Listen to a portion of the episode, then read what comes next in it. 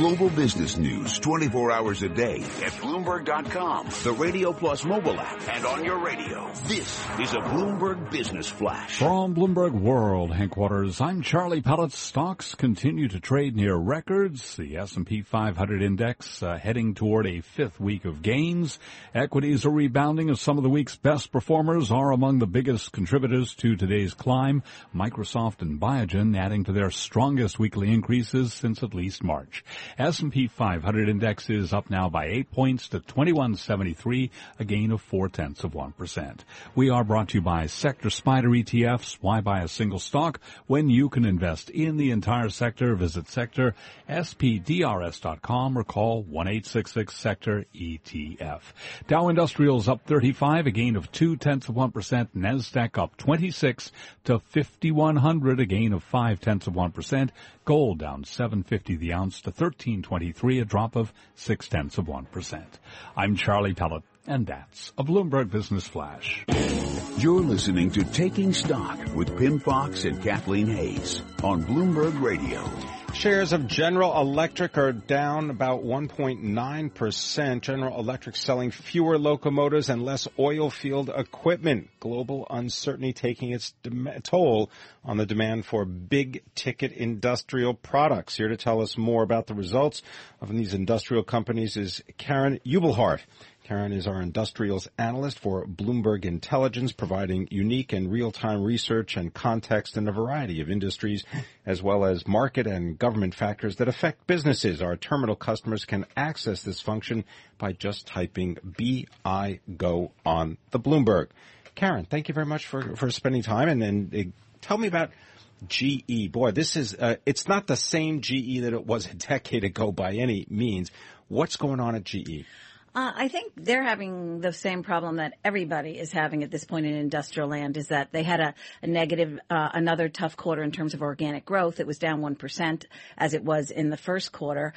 Uh, the confusion in GE is that the company maintained an organic growth rate of 2 to 4% and first half they're down 1%. Where's the growth going to come from? In most of the end markets that they participate in, we are not looking at a, you know, and even a modest growth environment for a lot of, a lot of the equipment. So there's skepticism around around why didn't you just lower your organic growth rate? But, um, but they didn't because they said that they the, the best estimate is and this is from uh, Jeff Bornstein, the chief financial officer. He said the best estimate is, as you described, the second half will be better than the first half, but that still reflects a world that's pretty difficult. Uh, their everything weighs on uh, their power business. They uh, their um, big turbines. They're going to be shipping uh, sixty percent of them in the second half. Basically, that's what he ex- they, that that they said is going to drive a bounce in organic growth. Which, by the way, they need over five percent to make their full year number. Uh, they've got to ship an awful lot of uh, turbines to make up that number. Oil and gas comparisons might be a little bit easier as well, but we're talking big declines in oil and gas as well. I, I think it's going to be a stretch. All right. Well, oil and gas is not something you necessarily think about with General Electric except for let's say the last maybe three to four years, mm-hmm. correct? Yeah, they uh, acquired into. Uh, they always had a turbine business, some of which went into energy, but then they acquired into uh, a number of businesses to get more involved in the uh, in the production end of it as well. And those orders are down 35 percent, and sales are down, uh, you know, over 20 percent. And they have long lead time stuff, so they didn't see it as early as some of the oil service type guys now. But now they're starting to see double digit revenue declines, and margins are cut in half. And and we're not done with that decline. Um, there is some good news. The aerospace business is, is doing okay. The healthcare business is doing okay. Um, but the big ugly uh, equipment is, uh, you know, is really going to be stretched, and and the global economy isn't going to give them any help. Turn your attention now. Tell us what's going on with Honeywell. Uh, Honeywell, I think, was down today because you know they've been a, a, a, company that can just beat on you know slightly better organic growth than than other companies and always get it in margin. Well, they had a disappointing organic growth uh, um, quarter as well, and they lowered their organic growth number to barely growth from one to two percent to one percent, and they're starting to you can start to see, in my opinion, that they're starting to push on a string. They ha- just don't have enough volume either. They and and uh, they are one that has beat consistently. Now they did raise the lower end of their not, their number, uh, their estimate because they beat by a couple of cents, but, uh, I think they're teetering a little bit here too. And they've squeezed a lot out on the margin side. They probably have some more, but I think we're getting to the latter stages of that. They all need a little bit of top line to really get the story going in, and both of them have been good stocks. So that's the problem with with uh, S&P up 2%, industrials up 8. They were both up 15, 20%, and you got to deliver if you're if you you're that out ahead of everybody else. Well, as you so. say, Honeywell, the share is down about 2.5% today. Year to date, they're up about 11.5%.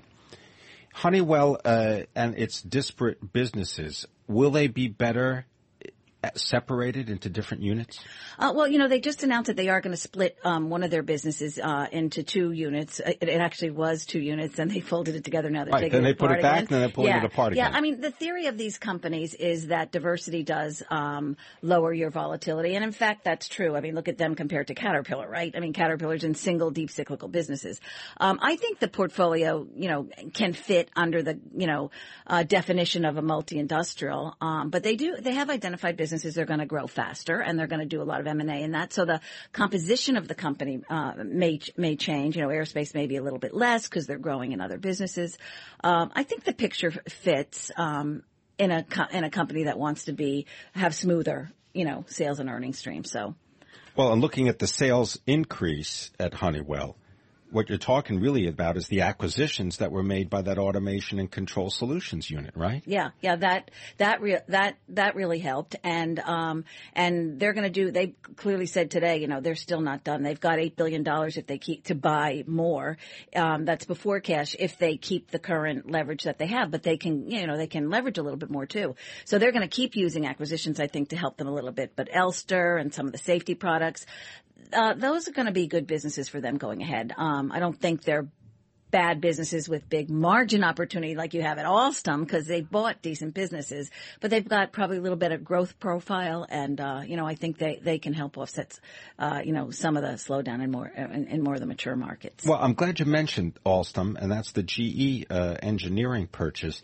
Can you give us any details about how that's working out? Uh, that's actually um, on the synergy basis. They're actually a little bit ahead. They're about break even this year. They expect to get a nickel in earnings. Um, they're they're doing a little better on the on the cost side. You really can't see it yet, but they they actually um, uh, you know, did a little bit, made a little bit of money net with the cost savings this quarter. I think they were expected to still lose in the second quarter and then do better in the second half.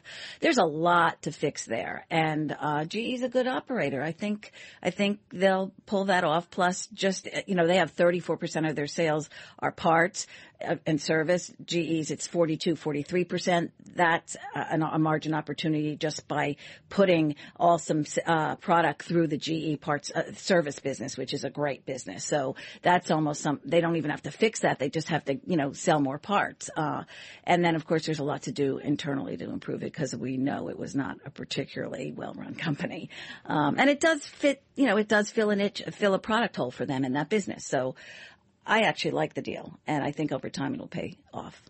I just want to uh, note that you know when we're talking about Honeywell, that the split is the home and building technology business and the safety and productivity solutions business the description that you're offering for GE as well as Honeywell, can that be applied to all of these big industrial companies around the world? I mean, is everyone suffering the same thing? Yes. Uh, the only one exception I would say is uh, companies that have a little bit more consumer exposure are doing a little bit better.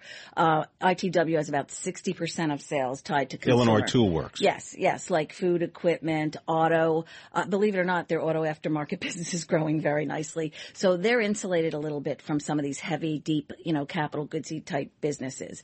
Everybody else, I mean, and their organic growth isn't terrific. It's just a little better. But uh, this global economy is we're not getting any help anywhere. The one area industrials in industrials that was okay is the, the North American construction business, and now that's starting to show signs of getting tired. The growth rate there is slowing as well. United Technologies suffering the same issues. Yes, yes. Um, they've got a big, you know, they've got a big uh, construction business as well with Carrier and uh, their Otis elevator business, although that's hurt more by China than anything. But it's really hard to get excited about most of these industrial end markets. So, if you can't get in, uh, excited about them, do you think that the Federal Reserve is also watching the performance of these companies in order to gauge perhaps interest rate policy? I, you know, they're certainly a factor. They're all on the Fed, you know, the Fed, you know, committees that they, I know uh, Honeywell they talk to regularly. Um, but the consumer seems to be doing a little bit better, and you know, they're actually a bigger part of the economy. So I think as long as the consumer looks like he's getting incrementally better, they'll be a little, they won't be quite as worried about the industrial.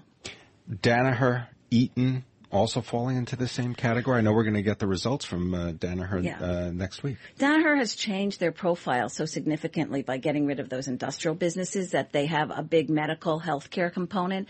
They have some industrial businesses, but again, they're growthier, like digital printing, things like that. So they're kind of a different story. They they should they should grow, um, you know, better than these traditional um, multis Eaton is, is, has had a problem with uh, organic growth. They're got a huge electrical exposure, and they have a truck exposure which isn't in and of itself that big, but it's down 25 percent.